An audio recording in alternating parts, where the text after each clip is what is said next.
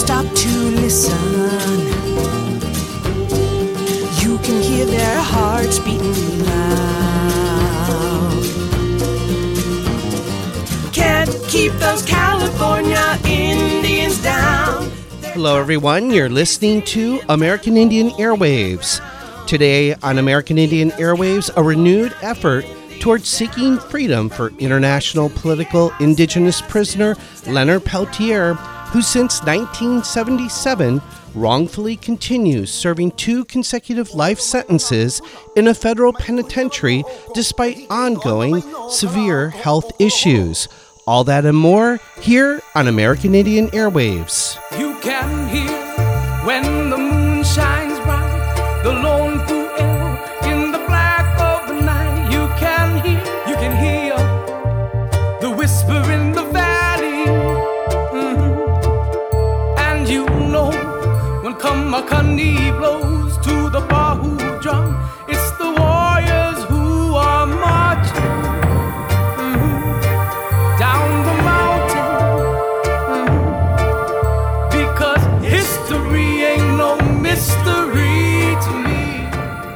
Today on American Indian Airwaves, I have the honor and pleasure to speak with Paulette Dote Robideau and Mia Feroleta on the renewed efforts in seeking freedom for longtime Indigenous political prisoner Leonard Peltier, who continues serving two consecutive life sentences at the Coleman Federal Correctional Complex in Florida.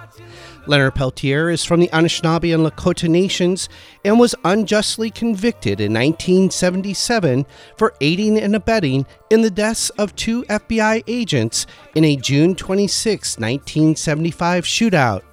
The shootout happened on the Pine Ridge Indian Reservation in Oglala County, South Dakota, and was between the FBI and members of the American Indian movement who were there defending the Oglala community at their request. Three American Indian Movement activists were charged at the time, including Leonard Peltier.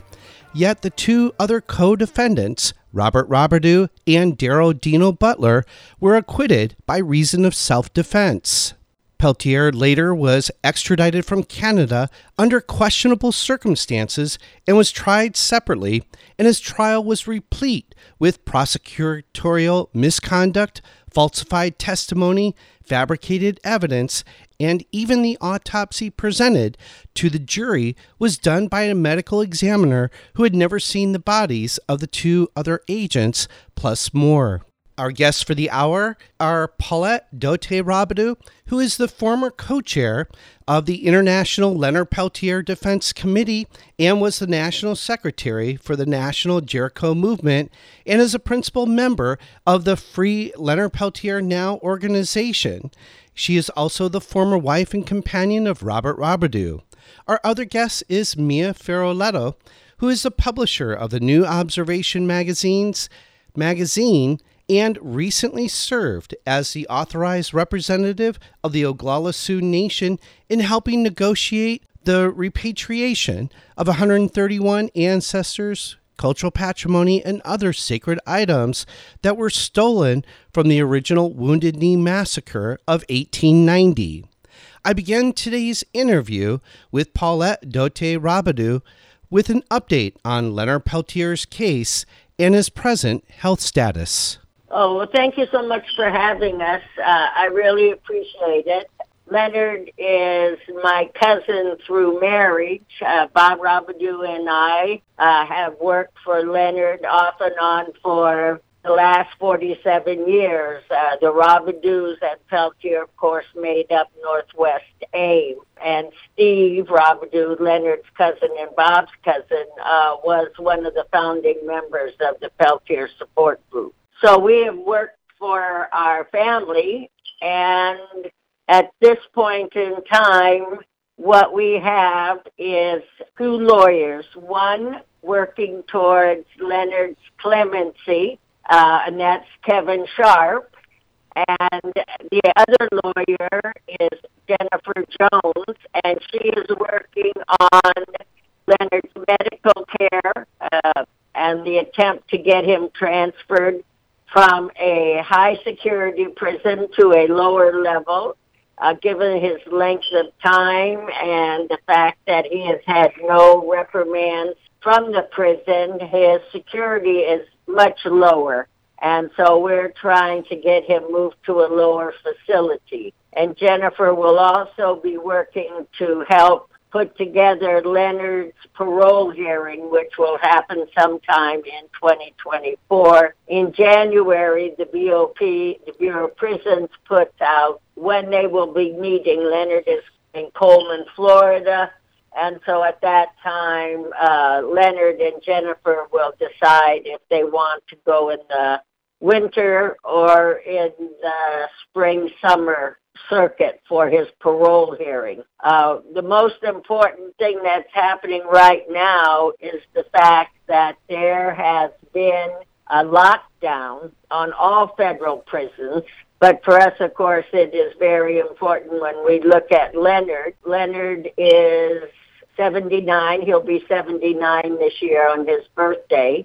And he has some major health problems. He has an aortic aneurysm uh, that has been growing slowly and that we need to have reviewed. And also, Leonard has bad arthritis in his right shoulder, uh, well, practically down the right side of his body. His shoulder and his knee are in very bad shape, which makes it very hard for him to get around. He has to use a walker because his leg hurts so bad. So we are trying to see about getting him a medical transfer to have these different problems looked at. And Leonard is asking the Bureau of Prison to send him to, to Minnesota to the facility there uh, which is tied to one of the famous hospitals. I can't think of the name, it just slipped by,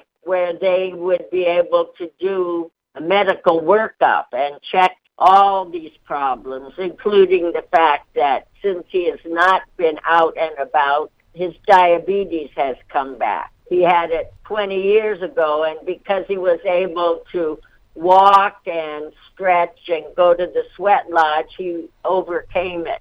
But with all these lockdowns, with no exercise and poor food, um, he has gotten it back. And so that is another major problem of checking sugar every day for it. So these are some of the things that we're working on.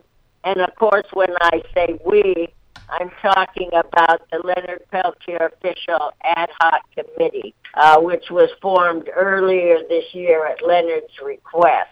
So myself, David Hill, uh, Dan Battaglia, Shalana, Don Lawson, and uh, Elijah are part of the core group right now working on that. The next person you'll hear will be Mia, and Mia is handling Leonard's artwork. So we are still in the process of raising funds for these lawyers of selling Leonard's artwork, which of course now with his arthritis has made painting excruciating painful for him. But um, you know that's his that's his estate. That's how he's able to you know maintain his ties, his his memories of Sundance and of living on the reservation and in the cities and with uh, Bob's family. He and Bob um, whose father was Billy Robideau,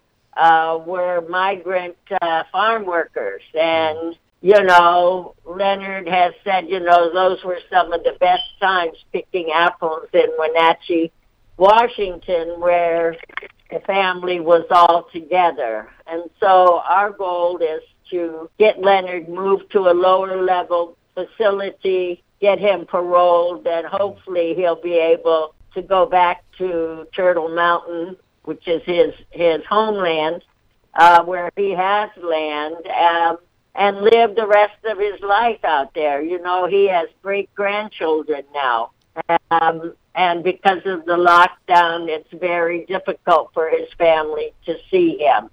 And his brothers and sisters are in the same age bracket as Leonard. So he's always worried that he's going to lose a family member before he gets home to spend time with them. So, so that's sort of where we are. That's sort of encapsulated.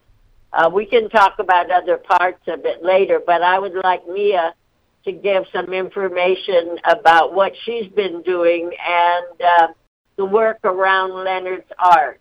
Mia? Well, thank you, Paulette. Um, uh, my background is in fine arts. My um, undergraduate and graduate degrees are all in fine art, and I lived in New York City for 18 years where I organized benefit auctions at Sotheby's and Christie's, the two main auction houses in the world, and um, created Art Walk New York for the Coalition for the Homeless, which raises a million dollars annually and has been copied all over the country.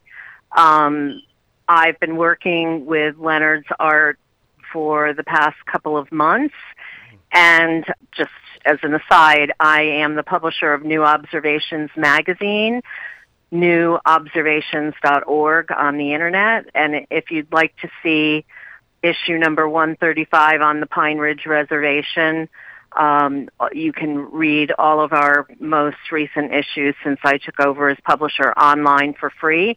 But we published 43 of Leonard's paintings. Mm. And um, just last week, I uh, finished appraising the 20 pieces that I have here where I am and um, about to appraise two more that came to me through Dawn Larson. If you go to, again, the Pine Ridge issue, there's an article by Joanna Malinowska, who is a wonderful sculptor teaching at Cornell University. And in 2012, she was invited uh, to exhibit in the Whitney Biennial, which is an extremely prestigious event for an artist. And as part of her exhibit, she hung one of Leonard's paintings and put a sign up with it saying, This painting is by Leonard Peltier. He deserves to be in this exhibit, but he is in prison. And she did this with the support of the Whitney Museum. Leonard and his art fall, in my opinion, into their own category because um, the, his paintings document the love for his people, but really the love for all people.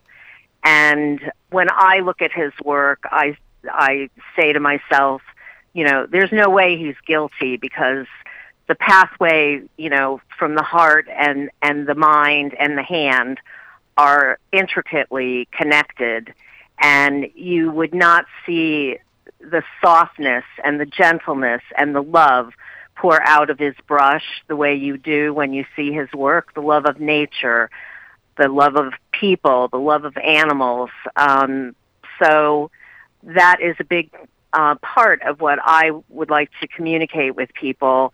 But also the journey that he's taken as an artist, as a writer, as a spiritual warrior, all these years of incarceration.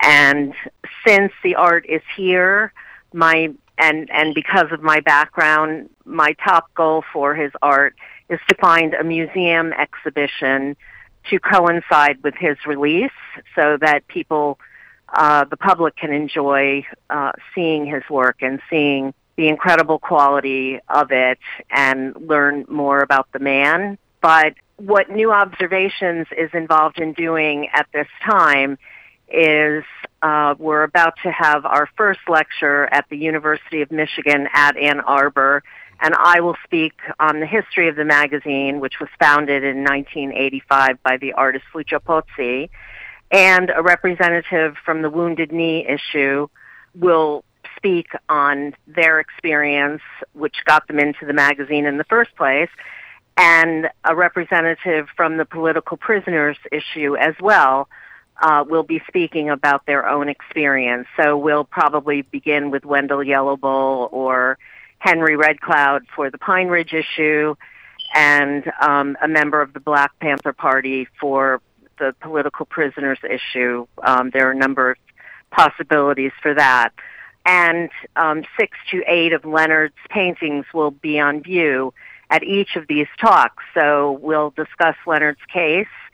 And you're listening to American Indian Airwaves. We're speaking with Paulette Dote Robideau and Mia Feroleta, board members of the ad hoc committee to free Leonard Peltier.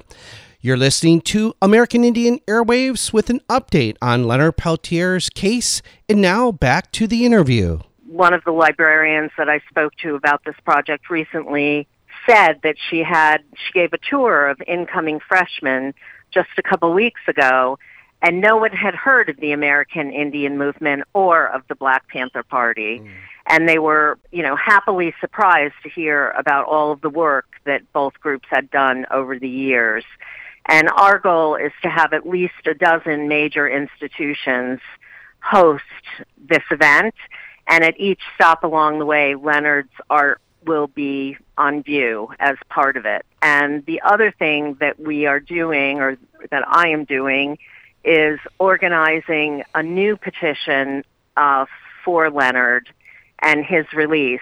There are 3.6 million indigenous people in America. And to date, uh, based on the research that I've done, most petitions have capped at around 70,000 mm-hmm. signatures, mm-hmm. and that's of mixed race.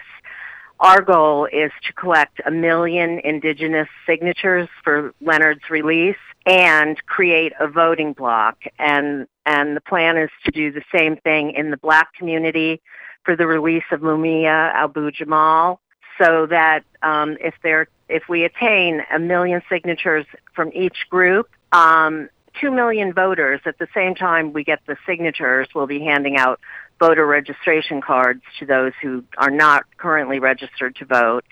And 2 million voters can change the course of, of the popular vote in a presidential election and, um, and ultimately change the minds of the electoral colleges as well. So um, that's something that I believe is absolutely essential uh, to changing the situation for indigenous people in America. Mia, let me ask you uh, in terms of getting Leonard's uh, artwork exhibited in museums, have you encountered any issues of institutional censorship where museums simply refuse to exhibit his artwork, or perhaps they strategically place his artwork in a place where it's least likely to be viewed? Um, no, I have not. And, um, you know, art three ages has been, you know, artist is the leader of social social change in, in life in the world, you know, mm-hmm. at large. So, um, I, you know, I I'm 67 years old. Mm-hmm. You know, I lived through the AIDS epi- epidemic in New right. York City, where and ACT UP with their silence equals death, and and the kind of politicized art mm-hmm. that was being made at that time, uh, you know, and accepted into museums and rejected from museums. I mean, Leonard's yeah. art does not fall into that category. And, mm. you know, what breaks my heart the most, honestly, is the fact that for many years he's been flying under the radar. You know, young people, mm. many young people are not familiar with his name right. or his case. Right.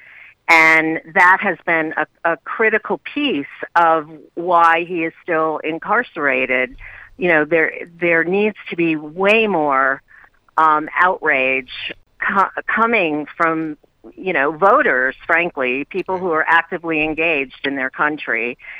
And um, now is the time of change. Deb Haaland is Secretary of the Interior. You know, we don't know what's going to happen in 2024. So this little window exists and needs to be taken advantage of at, at all cost. And um, I truly believe it's like a domino effect. You know, if you knock down one of those dominoes, a whole bunch of other ones will fall. There are many, you know, Black Panthers who've been in for you know approximately the same amount of time who are slowly coming out, and there's no reason why Leonard should not be uh, let free. Right, but you know there was one incident, and that was in the state of Washington. Yeah. Uh, Leonard's yeah. paintings, there were two of them, were in an exhibit. Yeah. Um, in and um, one of the agent's family members wrote, and an FBI agent wrote to the people that had sponsored it. It was like for, um, say, Native American Month or something. I can't remember exactly when, but uh, they put enough pressure that it was Leonard's paintings were taken down. And we did file a lawsuit.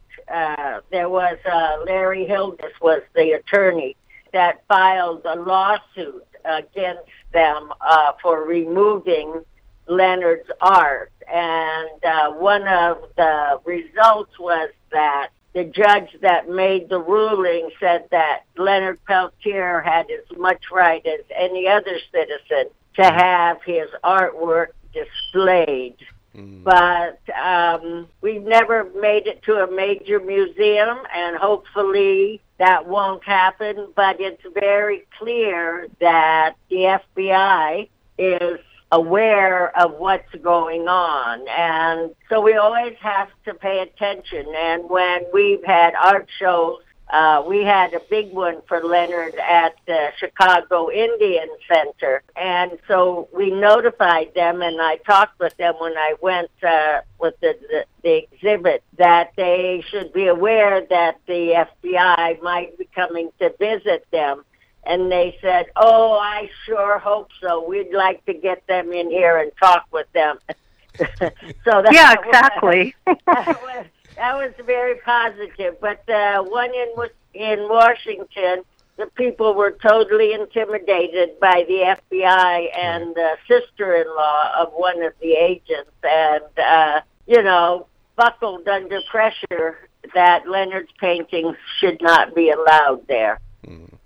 I'm I'm familiar with that event, Paulette, and um, since I I have been in the contemporary art world my entire adult life. I would, you know, choose people, uh, directors and so forth, that are, you know, will not uh, cave in situations like that.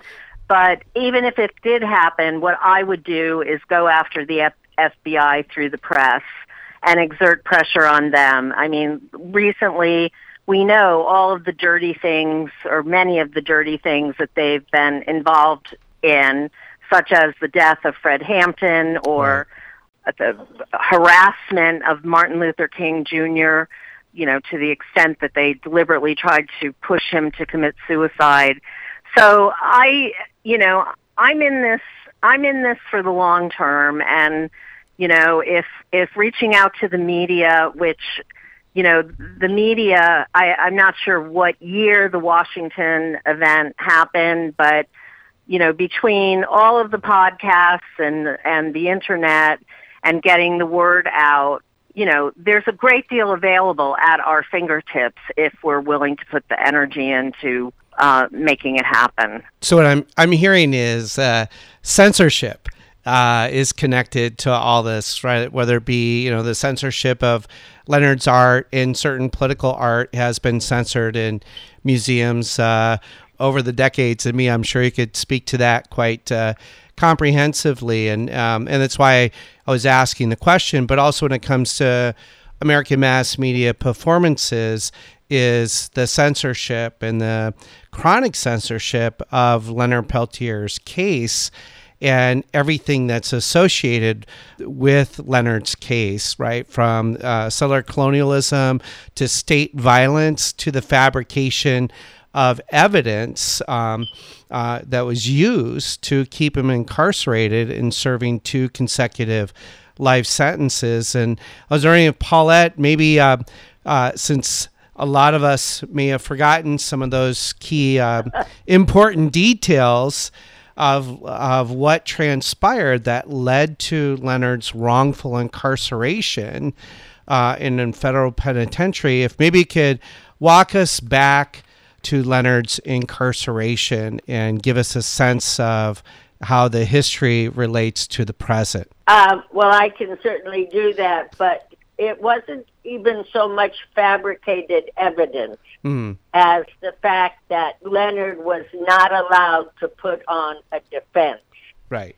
You know, at the shootout, there were four four young men, Leonard, Dino Butler, and Bob Robideau, and the FBI throws in Jimmy Eagle. Hmm. And so after the shootout and the escape, um, there's a Sundance at Crow Dogs, and Leonard uh, and Dino are there at the Sundance and danced, and then uh, go their own ways. And Leonard is making his way towards Canada. Uh, Dino is captured, and Bob has Kamook and uh, her sister and Norman and some of the other young people that were at the camp, and they're headed to Carter Camp's compound in Oklahoma. And one of the young men says, you know, there's uh, a smell, and oh, look, we're we're smoking. And Bob pulls over, and everybody runs away across the highway, and the car explodes from uh, the ammunition and everything. And one of the rifles that was in that car is what they claim was used by Leonard. Hmm. But in so Bob and Dino go on trial first, and Bob and Dino are allowed to talk about the reign of terror and the fact that since Wounded Knee to when the shootout happened, over 60 members uh, of elders and traditional people had been killed by the Goon Squad, which stands, of course, for Guardians of the Oglala Nation.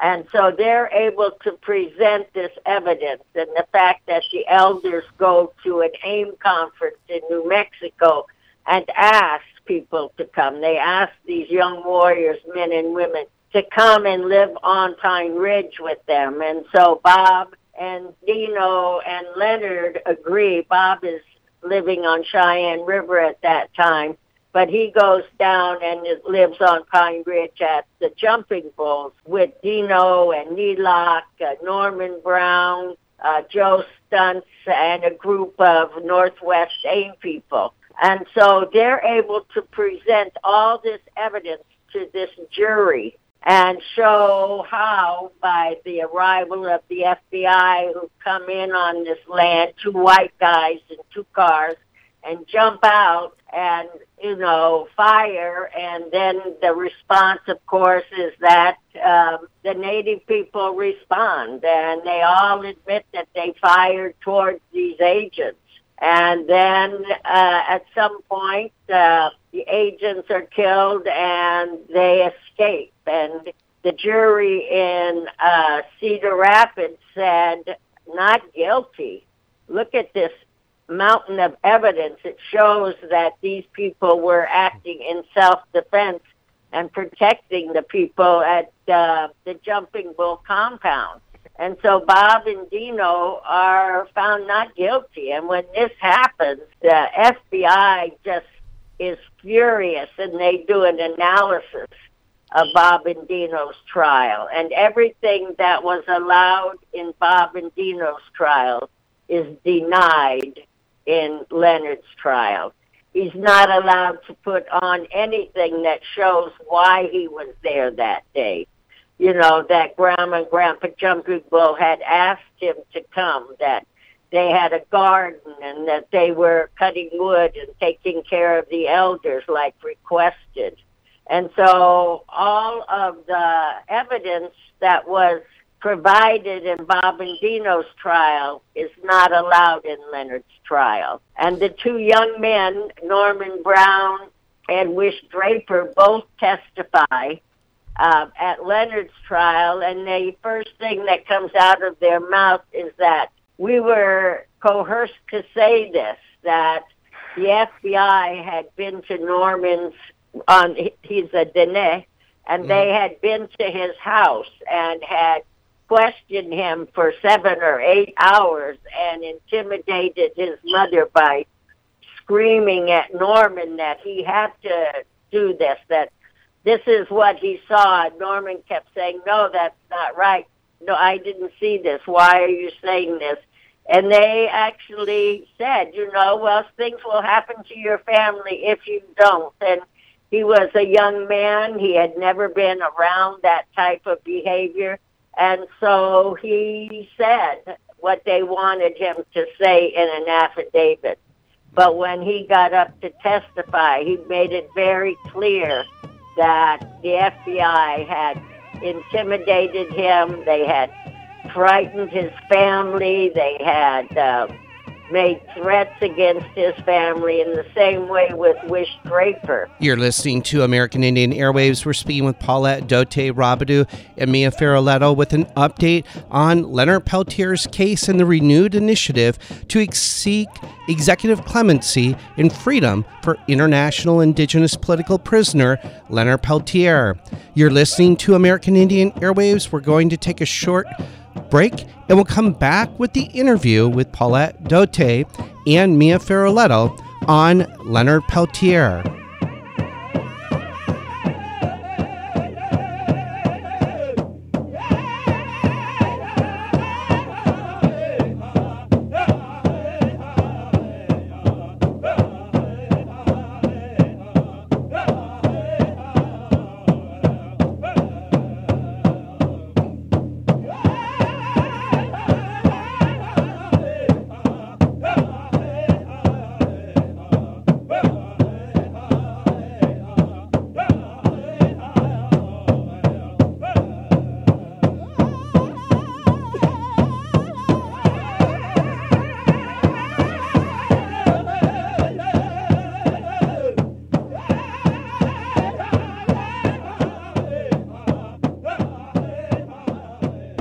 And you're listening to American Indian Airwaves with the Kicking Bird Singer singing the American Indian Movement song.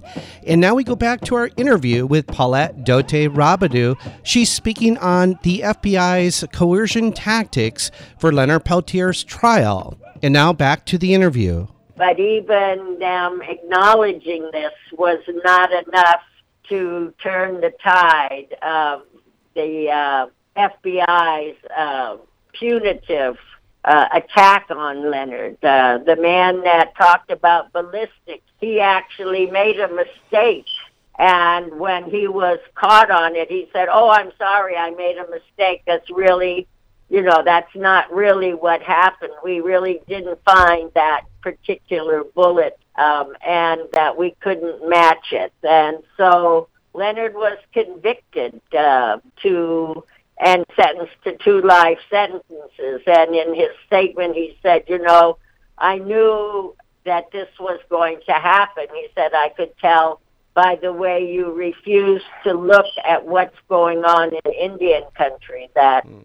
these attacks by the FBI, you know, and the questions of our sovereignty and things like that. So uh, that's what happened. And in fact, the day of the shootout, Dickey Wilson, who was the tribal chairman, was in the process of signing over a quarter of the reservation, which had uranium mine, uh, uranium on it, to miners, hmm. and to to give that all up. And that was one of the reasons that the FBI was there in force, is that they were expecting something to happen, some protest by the members of the Oglala Nation against this happening, but it was quiet. Nobody knew about it. And so when Leonard's thing happened, the FBI was there in force to, you know, try and uh, capture them. And like I said, they got away that day. And, uh, but were captured within a period of time and Leonard went on to Canada where, uh, he was captured later I think it was about nine months later hmm. that uh, Leonard was captured, and they had already were ready to go to trial with Bob and Dino, and Leonard, of course, of course, fought extradition, and so it was decided that Bob and Dino would go on trial first. And once that they were acquitted, uh, people were overjoyed with the fact that now that Leonard comes home, he'll be able to be acquitted as well. But what nobody knew was that the FBI went job hunting for a new judge. There was no federal judge in South Dakota that was willing to take that trial. Mm-hmm. But Benson in North Dakota said he would take it and he would make sure that there was nothing said against the FBI, who were the standard of the red, white, and blue law enforcement agents. And he, in fact, uh, denied any of the requests uh, for uh, Leonard's legal team to present evidence that would have shown exactly the same thing that Bob and Dino was, that Leonard was there to defend the Jumping Bulls, who were an elderly couple, as well as their family that lived on uh, the compound. And so Leonard was convicted and given two life sentences. And then, of course, later on, the FBI again moved to have Leonard assassinated. A man named Standing Deer was in very bad physical health and they promised him that if he helped to set up Leonard Peltier, that he would they would make sure that his time was cut and he would be released and be able to get what he needed. But in fact, what happened was he was older than Leonard, maybe 15 years older, a different generation, and his generation growing up in Oklahoma was family did not say they were native because of the racism uh, and colonialism that was happening there.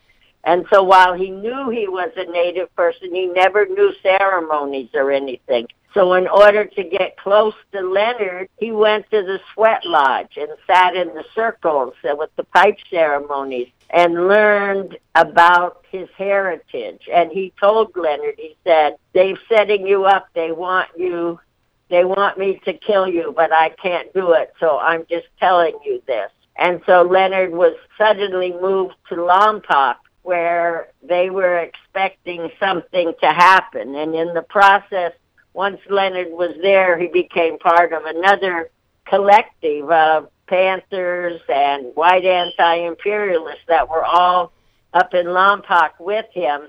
And a plan was devised that he would escape. And uh, a young man by the name of Bobby Garcia went through sort of the same transition as Standing Deer um, in learning about the sweat lodge and as a native person in Texas what it was like. And so when Leonard went, he went with him and helped him over the fence. And when they were out there, he made created uh, noise and the bushes and everything and hollering and yelling so Leonard could escape and Bobby was captured along with Rocky Duenas, who had been on the outside. And so even though Leonard was able to put all this forward at his trial, he was not, he was found guilty of escape and given another five year sentence for escape and two years for being a felon with a rifle. So that time was added to Leonard as well. But we were able to do a lot of good work there in Los Angeles. The Indian centers, both mm-hmm. men and women sweat lodges, and uh, those Indian centers uh, supported Leonard, and we had three defense houses and a piece of Tanamuk, a young man from Massachusetts, was carried the boar, the buffalo skin, and carried the skull every day uh, walking around with uh, people that were praying for Leonard and everything. So there has been a lot out there, but you know, white society is caught up in so many things, and um, I think has a lot of guilt around Native issues and the way that they perceive it is if you don't talk about it, it'll go away. And we haven't gone away. And, you know, like uh, Mia said, we, we'll continue this until,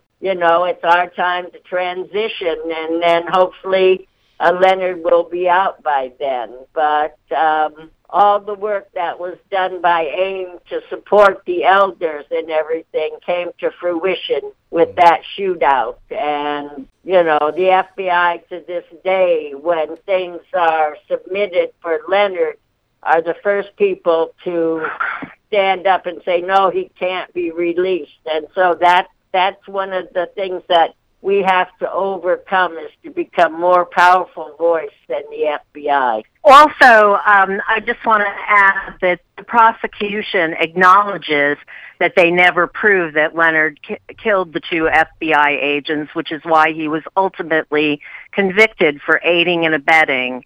And um, Paulette, I have to say, what I have learned through dealing with the being a white woman myself and dealing with the white community on important issues like the return of the artifacts uh, and other things.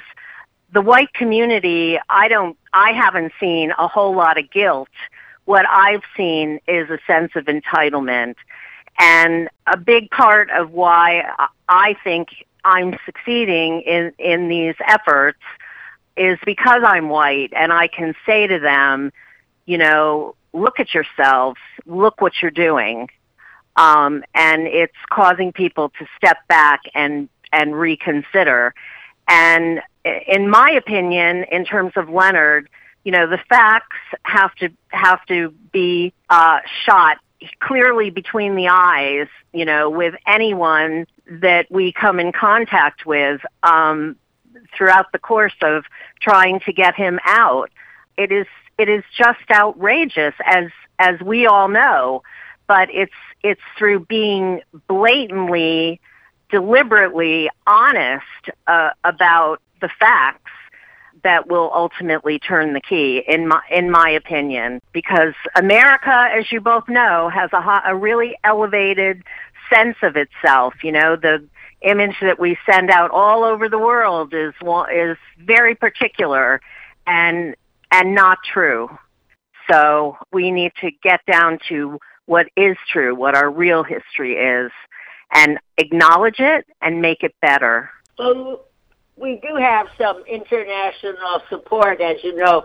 We have a wonderful German uh, support group that um, comes over every year for the um, annual commemorative committee that happens on the Jumping Bull Ranch. And so uh, Dr. Michael Koch and his wife and family have organized in Germany.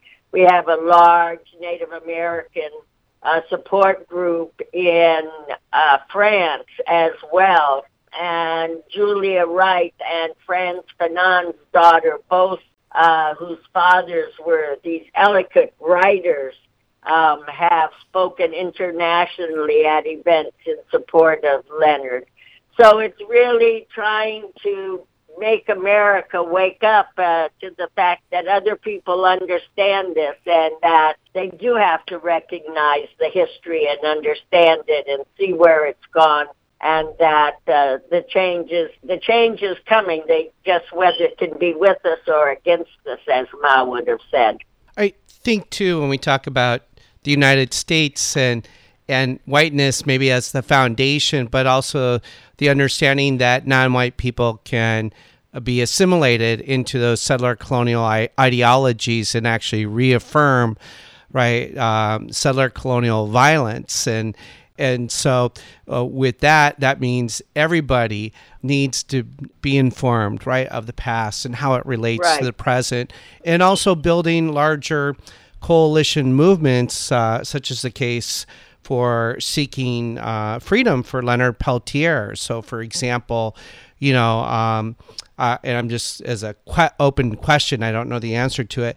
You know, with the call for the abolition movement, you know, um, and the various organizations that emerged um, uh, out of the abolition movement, you know, what was the position with uh, seeking freedom for Leonard Peltier or taking a recent or more recent organization like Black Lives Matter that called for, you know, defunding the police as a way to eliminate the political power of the police unions and create a new system of civic patrol that isn't rooted in settler colonial violence.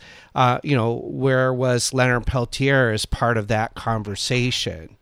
Well, all those organizations need to be educated as well. Mm. And what we found is when we go and talk to them, that they are open to understanding what's going on and to understanding the role of the political prisoner. I mean, when you say you have political prisoners and prisoners of war in the United States, people go, but we're a democracy. How could we have this? And so the whole question of the development of like the COINTELPRO mm-hmm. attack against the Panthers, against AIM, against the Brown Berets, against the white anti-imperialists needs to be exposed. And you're listening to American Indian Airwaves. We're speaking with Paulette Dote Robideau and Mia Feroleta, board members of the ad hoc committee to free Leonard Peltier.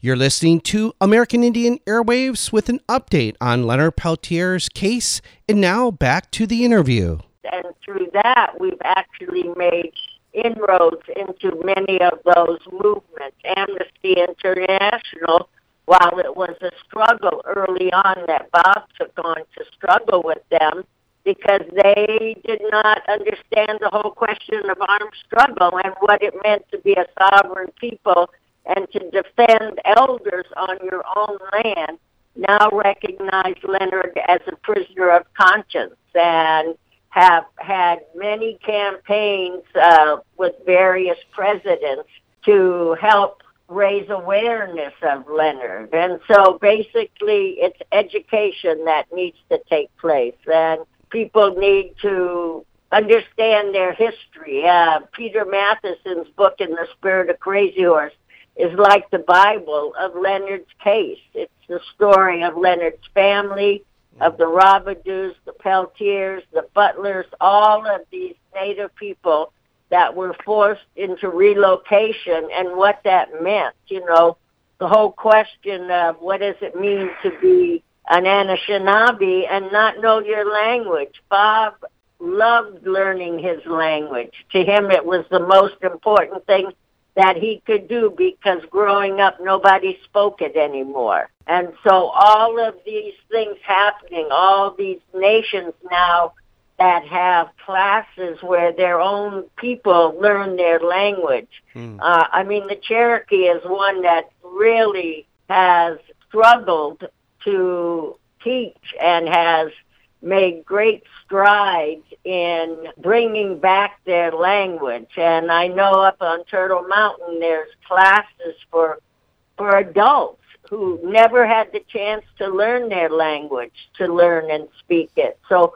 all of these things in Indian country that are happening and the resistance against this settler colonialism. And it's actually a fascist state that is going to happen if we do not do something and are not able to educate enough people as to what's going on. So I think all these forces at a point have to come together. And they'll come together through education. Native people in their own ways and being brought back into ceremonies, people that have had to be forced to relocate have their grandkids that are now going back to the reservations to learn and live and you know, go to sweat lodges and weepies and to do all of these things that were denied because they lived in the city. Um, I think it has to, it will be a totality of all of this coming together to get Leonard out and to, you know, maintain some type of humanity here in the United States.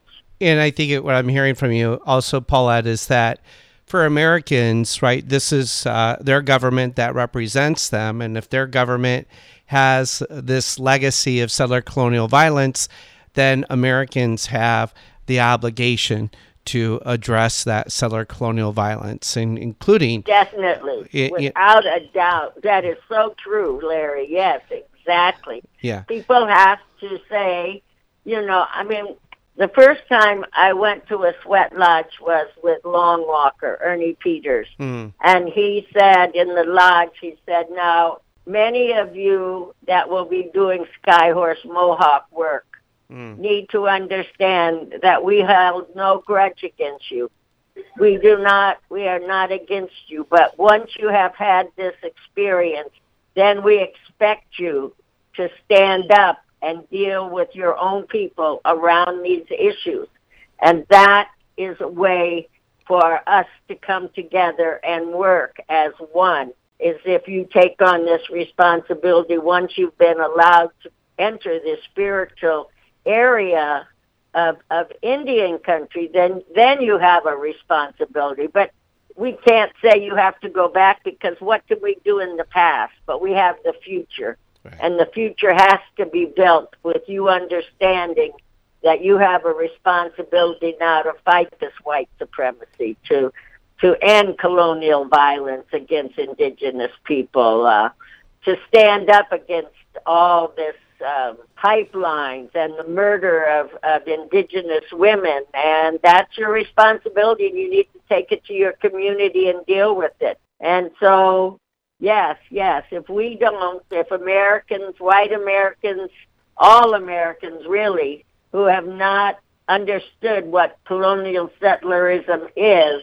then they need to be educated and we need to make these changes to respect the idea of a black nation, the Republic of New Africa, on this territory, and to understand that indigenous people came from from Mexico, which was not Mexico at then, but that uh, all those wonderful people that you read about in history that were indigenous need to be understood what they were saying and to to take that into your heart, but vainly take it into your practice so that when somebody says something, you have the courage to stand up and say, that's racist, that's wrong ideology. You need to look at yourself and not at somebody else for what's going on. So, so I totally agree with you. Yes, we have to take that responsibility to make those changes. And, in taking that responsibility, as uh, we start to wrap up our time together,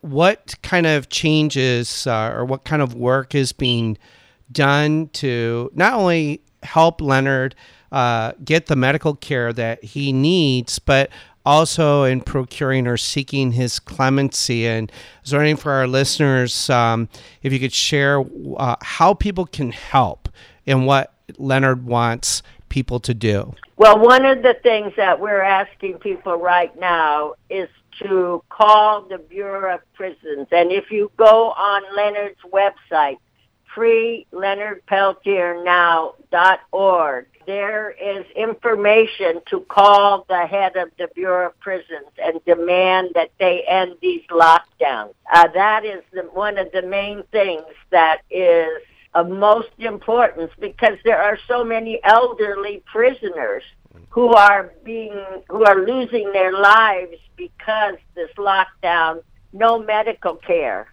so that's one of the things that we're asking.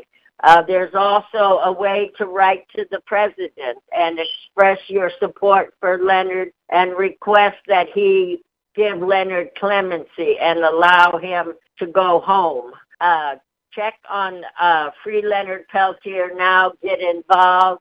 There's all kind of activities there that people can do. You can have meetings. There are films out about Leonard.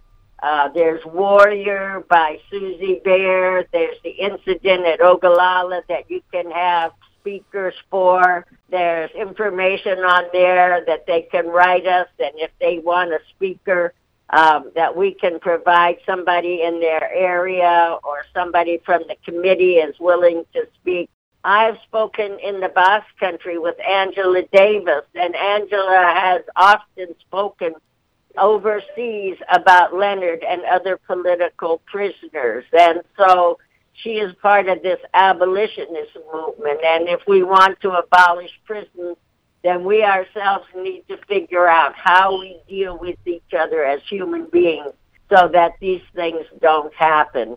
But on the website, there's all types of information. And so it's again free Peltier now.org. Get involved. And people can get a hold of me. I'm living in Gainesville, Florida now. You can reach me at Paulette at freeleonardpeltiernow.org.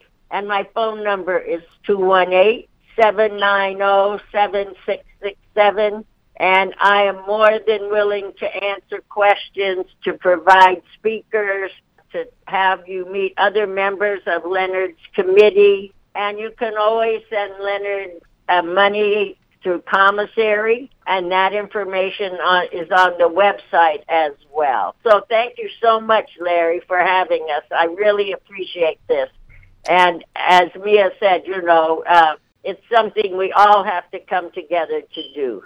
Mia? Thank you, Paulette. I would like to put out to all of you or all of your listeners who are um, indigenous and are interested in signing the petition, even if you've signed other petitions. This is the first time that it will be a petition of only indigenous signatures. We'll have a separate petition for the black community and a separate petition for everyone else.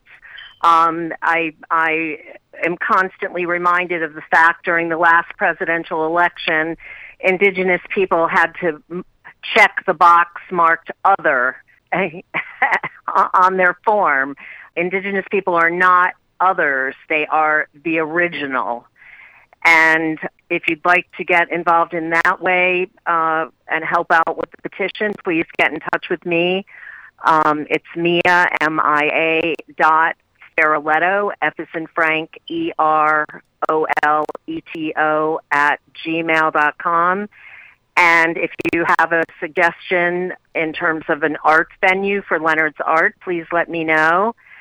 And if you are a, uh, a professor or instructor at a university and are interested in having um, an Indigenous and Black member of the political prisoners group at your place of higher education, please get in touch for that as well. And my phone number is 802 952 6217.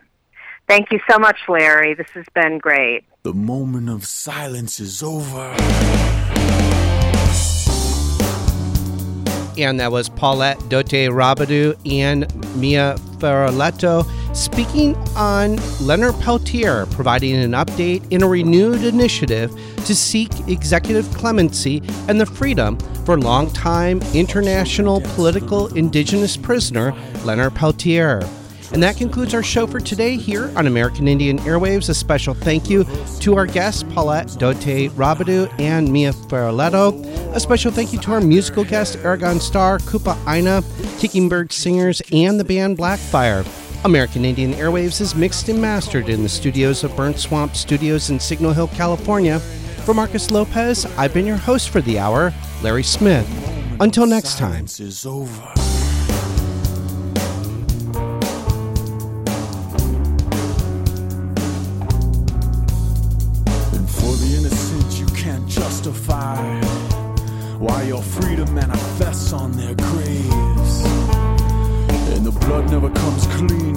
Guilty minds,